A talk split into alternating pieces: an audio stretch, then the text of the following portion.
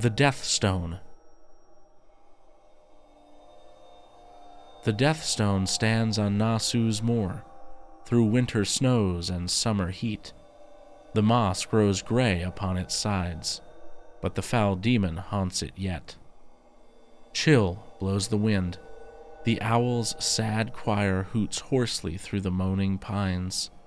Among the low chrysanthemums, the skulking fox, the jackal whines, as over the moor the autumn light declines. Translated by B. H. Chamberlain. The Buddhist priest Genno, after much weary travel, came to the moor of Nasu and was about to rest under the shadow of a great stone when a spirit suddenly appeared and said, "Rest not under this stone. This is the Death Stone. Men, birds, and beasts have perished by merely touching it." The mysterious and warning remarks naturally awakened Genno's curiosity, and he begged that the spirit would favor him with the story of the Death Stone. Thus the spirit began.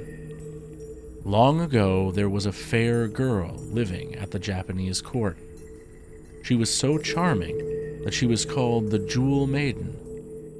Her wisdom equaled her beauty, for she understood Buddhist lore and the Confucian classics, science, and the poetry of China.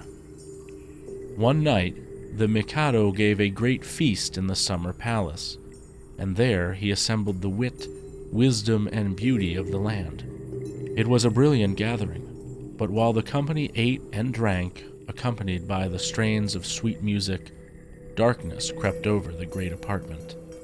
Black clouds raced across the sky, and there was not a star to be seen.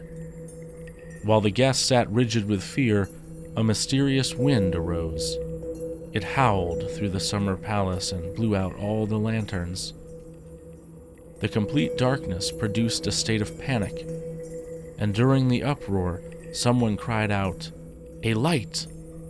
And lo, from out the Jewel Maiden's frame, there seemed to dart a weirdly lustrous flame. It grows, it spreads, it fills the imperial halls, the painted screens, the costly paneled walls. Erst the pale viewless damask of the night, sparkling, stand forth, as in the moon's full light. From that very hour, the Mikado sickened, continued the spirit.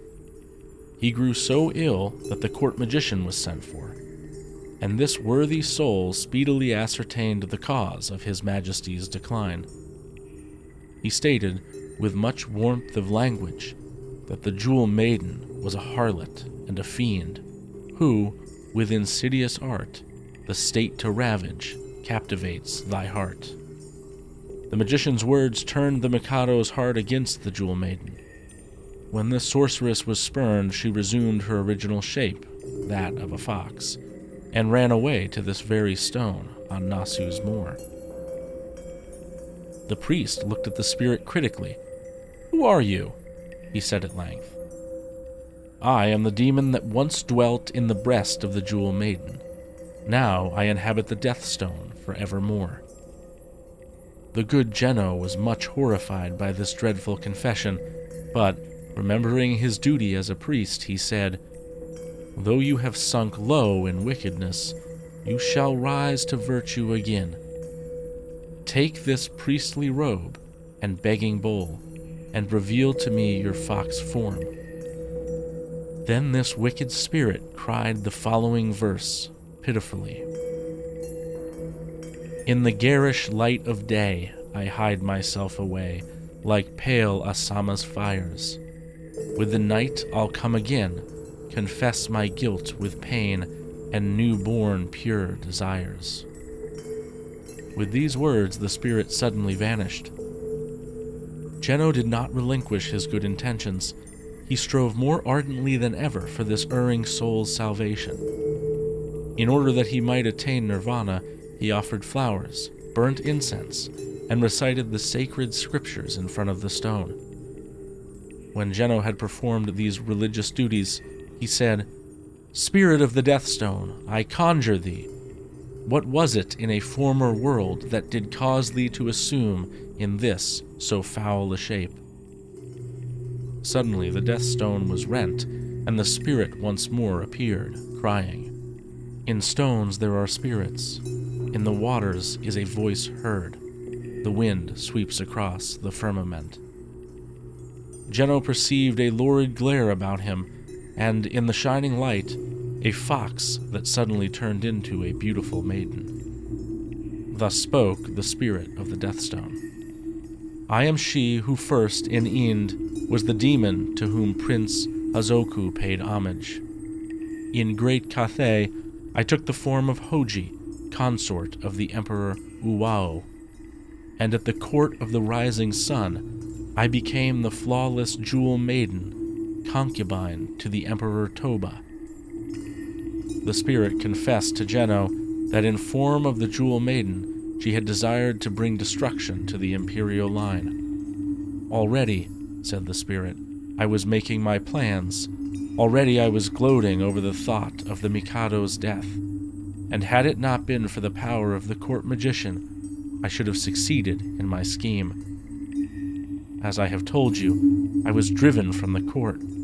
I was pursued by dogs and arrows, and finally sank exhausted into the Death Stone. From time to time I haunted the moor. Now the Lord Buddha has had compassion upon me, and he has sent his priest to point out the way of true religion, to bring peace to my soul."